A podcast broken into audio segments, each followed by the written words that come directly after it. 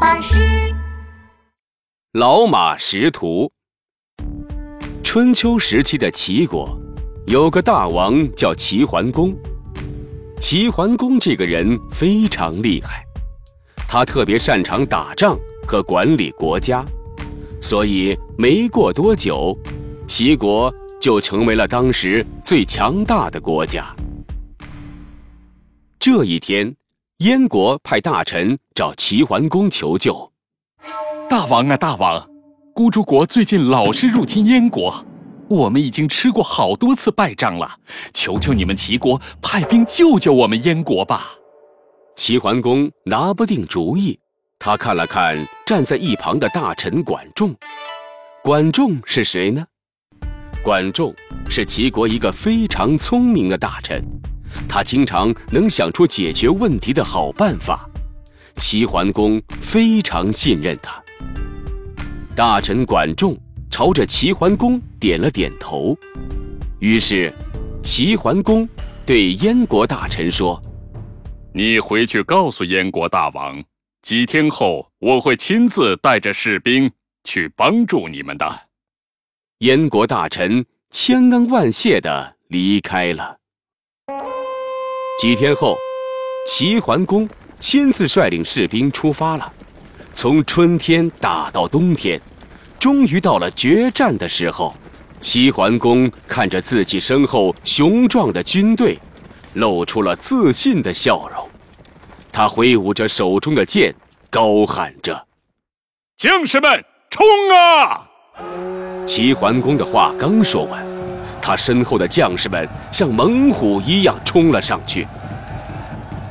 敌军被齐国军队的气势吓了一跳，还没打多久，孤竹国的士兵就被打得落花流水，四处乱逃。砰！慌张乱跑的士兵们撞在了一起，摔了个狗啃泥。哎呀哎呀，齐国的士兵太厉害了，我们可打不过他们呢，快逃命吧！孤竹国的士兵们丢掉了兵器，捂着脑袋到处逃窜。齐桓公骑着快马，一马当先，跑到了队伍的最前面，他大声喊道：我们追上去，一举打败孤竹国，别让他们逃走了！战场上，孤竹国士兵往前面跑，齐国士兵在后面追。突然刮起了一阵大风，空中飘起了鹅毛大雪，雪花刷刷地往脸上打，眼睛也很难睁开。大臣管仲骑着马跟了上来，大声喊着：大王，暴风雪来了，不要再追了！不行，好不容易才打败他们，一定要追上去！没过多久，孤竹国的士兵因为熟悉地形，都跑没了影儿。齐桓公擦了一把脸上的血，有些傻眼了。刚刚只顾着追人，他没注意，现在定睛一看，他们来到了一个陌生的山谷里，他们迷路了。齐桓公着急地说：管仲，管仲，你知道这是哪儿吗？大臣管仲摇了摇头：大王，大雪已经把来时的痕迹掩盖了，现在都是白茫茫一片，根本找不到路。齐桓公带着士兵在山谷里转过来转过去，就是转不出去，而且好多士兵都因为迷路走丢了。再这么下去可不行。齐桓公对大臣管仲说：这该如何是好啊？这个时候，大臣管仲看到帐篷外站着几匹马，心想：这些马走过很多很多的路，非常擅长记住路线，跟着这些马，我们一定能找到回家的路。大臣管仲立马走进帐篷，对齐桓公说：大王，我想到办法了。大臣管仲走到齐桓公的耳边，说了几句，齐桓公听完，拍了拍大腿：“好办法，好办法！管仲，你太厉害了！”齐桓公走到了大家面前，大声说道：“士兵们，列队！”没几分钟，几万士兵就排列得整整齐齐。齐桓公让人把几匹马牵到了军队前面，他对士兵们说：“现在我们就跟着这几匹马前进吧。”听了这话，士兵们你看看我，我看看你，议论纷纷。大王要干嘛呀？为什么让我们跟着马走呢？太奇怪了。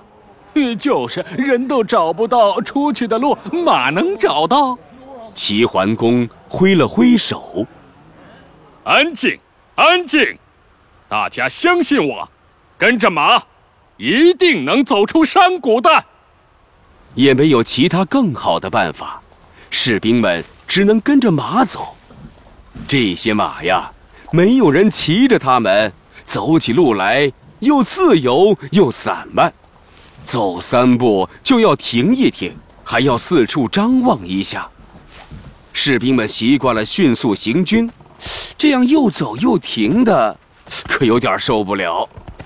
哎呀，我不走了！这马走得这么慢，跟着它，到了明年我们也走不出山谷啊！一个士兵扑通一声坐在了雪地上。我也不走。嗯，我也不走了。士兵们接二连三地坐了下来，军队滞留在雪地里，眼看着雪越下越大，再这么下去，大家都会被冻死在山谷里的。大臣管仲看到这种情况，赶紧走上前，对士兵们说：“大家听我说，这些马跟着我们四处打仗，走了很多很多路，他们非常有经验，很擅长记住路线，他们一定记得我们来孤竹国的路，跟着他们，我们一定能走出去。现在他们走得慢，是因为正在辨别路线呢。”士兵们还是半信半疑。这个时候，有个士兵大声喊道：“管仲大人说得对，之前我丢了一匹马，后来那匹马走了好远好远的路，自己回到了家里。马是能记得路线的，我们相信他们吧。”士兵们一个一个站了起来，军队继续前进。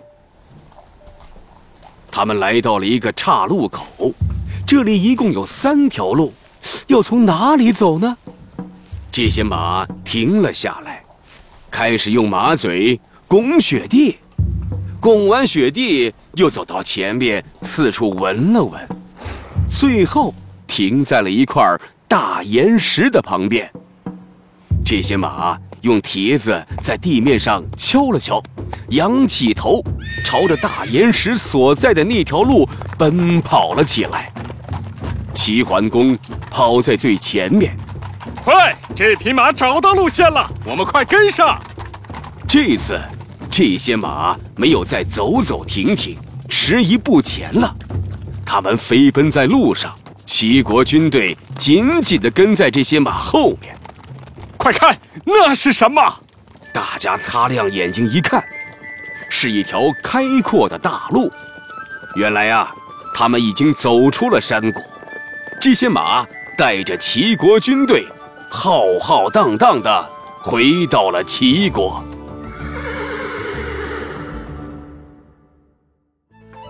老马识途这个故事记载在《韩非子·说林》上。齐桓公他们迷路之后，找不到回家的路，善于观察的大臣管仲发现马有识途的本领，最终靠马带他们找到了回家的路。老马识途的意思是有经验的马能记住路线，比喻阅历多的人富有经验，熟悉情况，能起到引导作用。